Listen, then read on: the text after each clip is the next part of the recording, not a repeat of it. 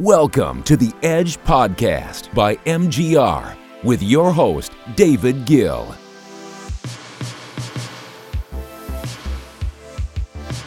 Hey guys, David Gill here, bringing you the Edge Daily Podcast brought to you by MGR. We upload every day, Monday through Friday, so be sure to subscribe on your favorite podcast platform. And today we're going to talk about something a little close to my heart. We're talking basketball, boys and girls. We are talking basketball. And more specifically, we're going to be talking about the NBA or how the NBA, a 70 year old company, 71 actually, uh, has continued to innovate and grow despite every other major American sports league declining. So today's episode is about the business of basketball, the business of the NBA. And listen, basketball is my favorite sport.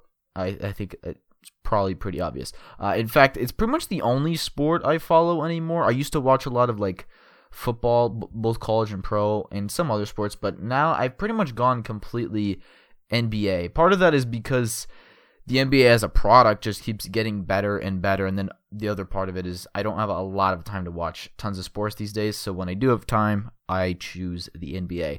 Uh, and I'm not the only one who feels this way. I mean, the NBA ratings are up about 20% across the board, and they've been going up for years now. And and there's many reasons behind this, and there's definitely many lessons to be learned on how those who adapt and innovate instead of resting on their laurels, NFL, I'm looking at you, tend to win in the long run. That's kind of what we're talking about today. How the NBA has really innovated, listened to its players, listened to its fans, and overall just improved the league a lot and gained a lot of viewership, a lot of worldwide audience. So let's get into it. You ain't got no money, I ain't got no time. All these faces looking funny when I'm driving by. So, one of the main reasons the NBA has been so successful is because of its willingness to change so quickly. You know, they are a league that does not get caught up by tradition or historic principles uh, very often at all. They identify problems or weak points that are causing them to lose viewers or fans being upset, whatever, or players being upset. And they do something different. They do something new. They change it up. And there's a lot of examples of this. You know, I think the biggest one that's most recent and on people's minds is the All Star game. Uh, for those of you who don't watch basketball and are here for our regular podcast, um, the All Star game is basically they take the best players in the league and have them face each other. That's basically it.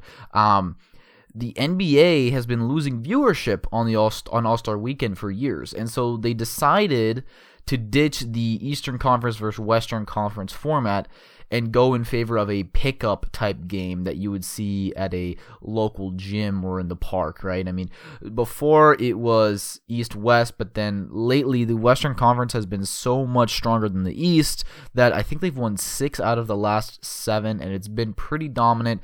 And the games also just aren't that entertaining. I mean, they score 180, 190 points every single year. There's just no defense, not much competitiveness. It's just a bunch of dudes trying not to get injured and score points. That's pretty much the All Star game. And so it wasn't that entertaining. Um, but they changed it up a lot and made it more of a you know pickup type game that a lot of people it relates to the audience because it's kind of like what most people are used to playing in real life and then it also kind of gave a little more competitive spirit to the whole thing and you know the result it worked and this all-star game at least in recent of the recent years is considered one of the best games we've seen. I mean, it came down to the very end where great defense, keyword there defense, something that's unheard of in All-Star games uh, defense was able to shut down, you know, the best shooter in the world, Steph Curry, from tying up the game and they ended up losing, right? And Team LeBron ended up winning, but it was just, I mean, it was a really good game. Obviously, I wouldn't, it's, it's never going to reach the full intensity of like a playoff game or something like that because these guys don't care enough and they don't want to get injured for sure. But it definitely was a lot better than the last few years of what I've seen. And overall, fans were happy. The media liked it. The players liked it too. So overall, it was a win-win-win, and it all came because the NBA decided, you know what, we've been hearing these complaints for years. Our viewership is dropping, so let's change it up. Let's see what we can do. And then also they created the uh, kind of pickup draft. Each team, right? The team Steph Curry, team LeBron picked players. Now they didn't televise it this year, but they will probably televise it in future years, and they can get ad revenue from that too. Let's not lie here. I mean, that's a very entertaining thing to watch to see a mini uh, park pickup, except it's with the best basketball players in the world. So they'll definitely be capitalizing on that in the future.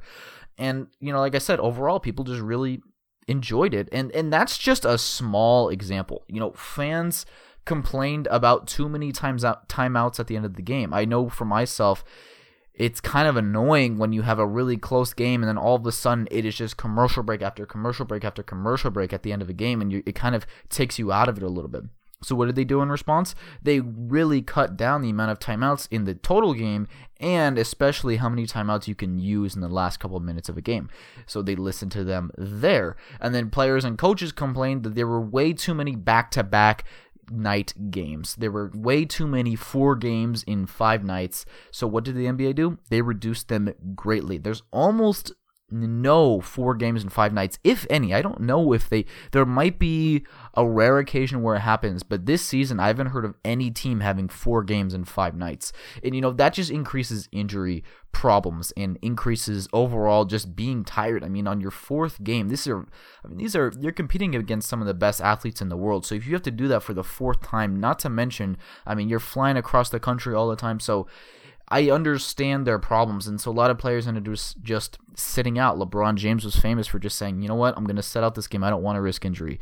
The San Antonio Spurs, Gregg Popovich, their coach, same thing. So the NBA realized, okay, well, if the players aren't going to be playing in these games, we might as well get rid of those games from the schedule because there's no point in not having our best players on the floor because it's upsetting if you're a fan who pays for a ticket to go see the game and then the, your favorite player isn't playing and then especially if you're watching on TV, you're just going to tune off because the guys you want to see aren't watching. It's just the bench players on the court. So they've definitely improved that. We will probably see a shorter regular season and a playoff reformatting over the next few years because because that's how the NBA approaches things. A lot of people are saying, ah, the regular season's a little too long. You know, injury rates are getting a little high. We shouldn't have this many injuries. Uh, you know, especially in the mid game, sh- mid season stretch from games 30 to 60, there's a major, you know, drop off between basically Christmas and All Star. There's a pretty big drop off in viewership, and so it's kind of pointless. The main thing that hold, that's holding them back is selling out stadium seats. But if you reduce the season by just a little bit, then you can increase the importance of games too, which gets more people watching. We'll see what they do there. Playoff reformatting. A lot of people, you know, first round tends to be not that fun. Most people tune in in the second round, so they have to see how can we make the first round more entertaining. Maybe they go back to having instead of best of sevens, best of fives, or even hey, best of threes for lower seeds. Whatever a play-in tournament has been thrown in as an idea. So there's lots of things. Um, obviously, it's all speculation. We don't know exactly what the NBA will do. All we know is they will probably end up doing it uh, uh, at some of those things, not all of them, but in some form or fashion, the league will likely have a shortened season and reformatted playoffs, and that's something that you don't really see that often from other leagues, right? As opposed to the NFL which is still the biggest U.S. sports league, but has seen, you know, they've seen a steady decline of viewership. People have been saying to them, change the length of the season, change the playoff formats, reduce the amount of concussions. You need to protect your players more. And while they've done some things, they haven't done a lot. And the even the NFLPA, the Players Association, has not been very happy with the steps that the actual NFL themselves have been taking. And I'm not picking on the NFL in particular, or saying that they haven't done anything because they have. They, but you know, it's it's clear that the NBA is much more proactive, and even NFL players say that. And you know, the NBA is more proactive than the MLB and other sports leagues as well. I mean, the MLB, you know, in all reality, they should really shorten the season. I mean, I get that.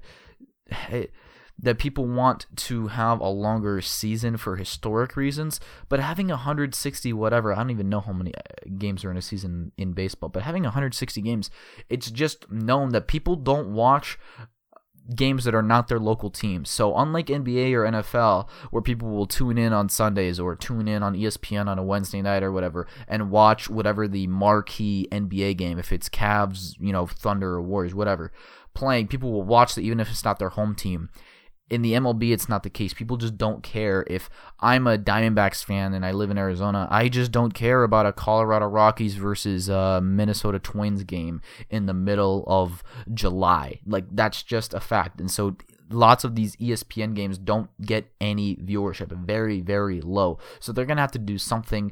But, like I said, the NBA has definitely shown this thirst for innovation. They really want to be ahead of the game, no pun intended there, but they really do. And, you know, one of the other great things that the NBA has done, more so than the NFL and what baseball has done, is greatly increase the international viewership. In the US, most people are already well aware of the NBA. So, yes, there's growth potential, uh, especially gaining viewership from people who mostly watch NFL or mostly watch MLB. You know, they can gain more viewership from that. But there's less potential for growth overall just because you know everyone in the US knows what basketball is whether they watch it or not they know what it is internationally though there's way more growth potential cuz there's no elite basketball leagues that are at the level the NBA is. Europe has a couple, but they're not they're nowhere near the level of the NBA. The best players in the world are in the NBA. It's kind of like soccer or you know European football, whatever. They if you want to see really good soccer, you don't watch the MLS. You watch either the English Premier League or the Spanish. Uh, I forget the name of it. It's I, am not whatever La Liga. That's what it's called, La Liga. You watch those leagues, the German Bundesliga, because those are where the best players play. So it's the same thing with the NBA. If you want to watch the best basketball, you watch the NBA. And so they've increased their international presence a lot, and they've invested in having online infrastructure, making it very, very easy for people around the world to see their games.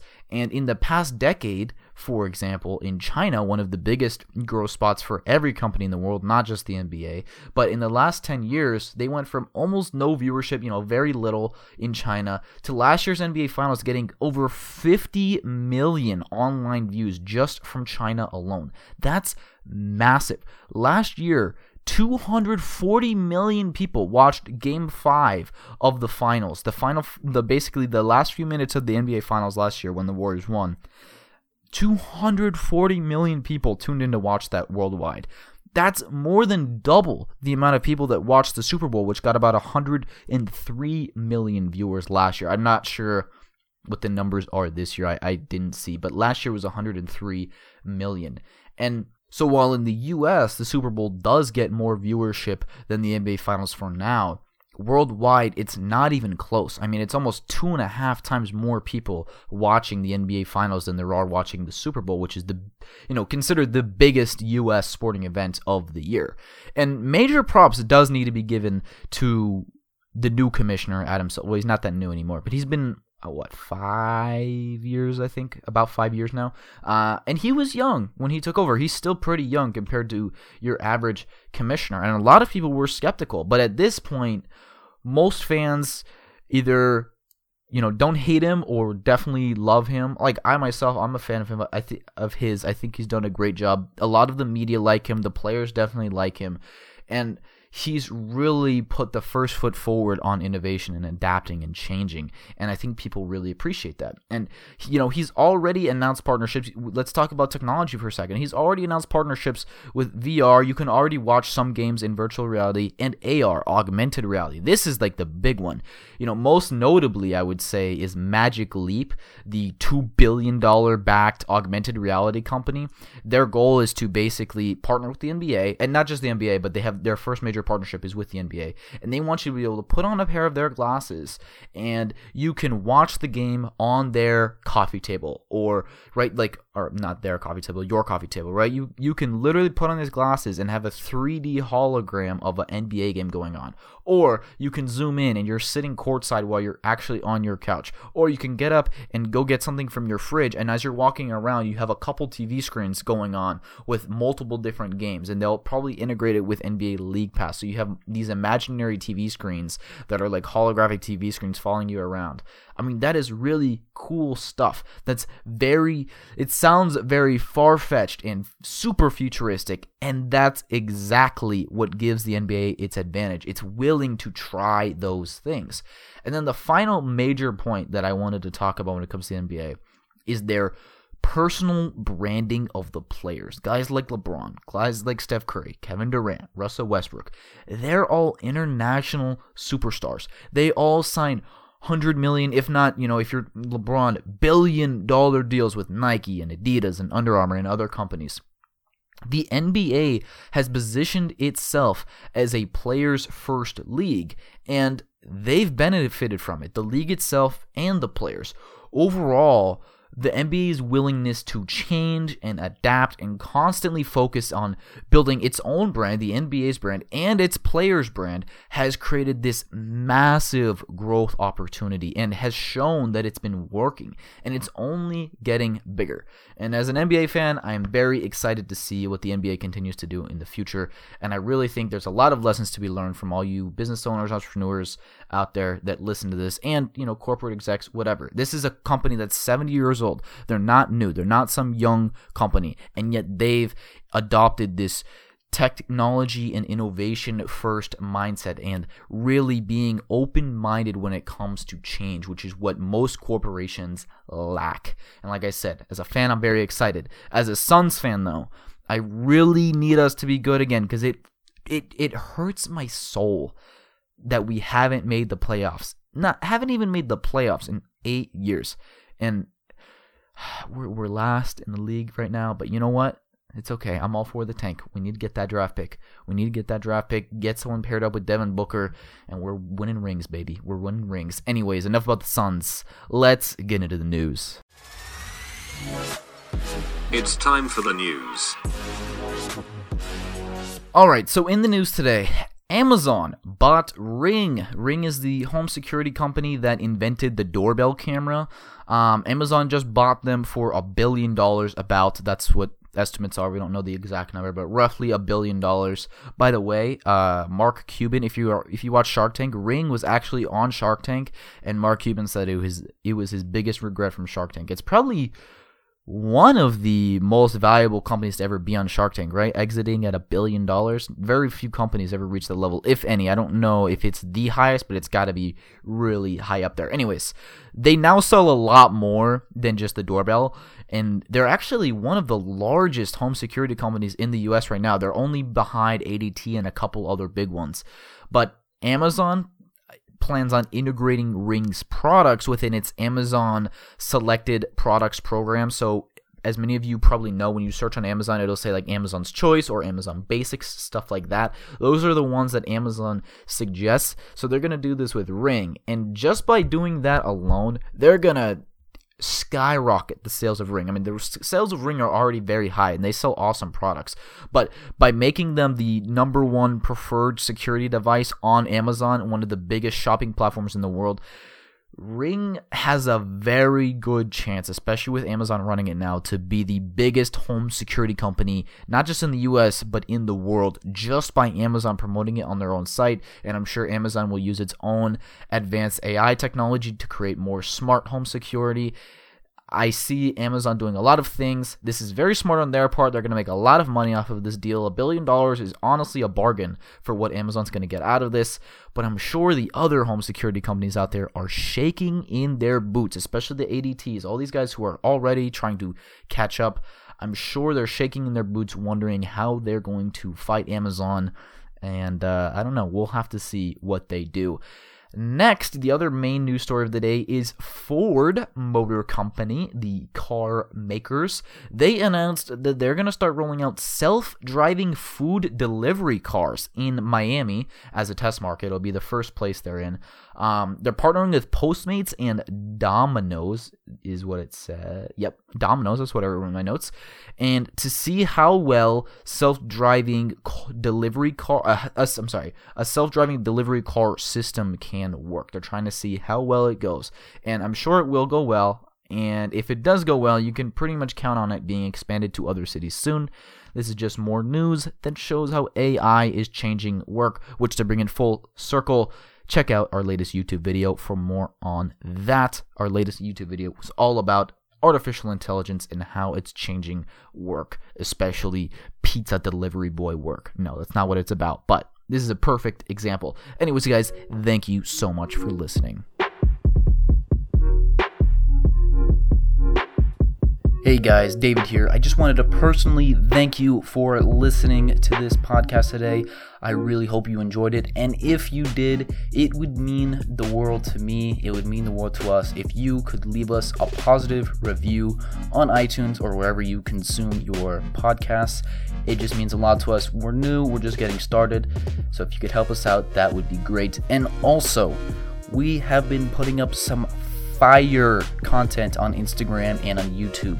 So if you are not already following us or subscribed on Instagram and YouTube, then go to the show notes, click those links, and follow us there. We are posting content daily, so be sure to check it out. Anyways, guys, thank you for listening, and I will see you next time.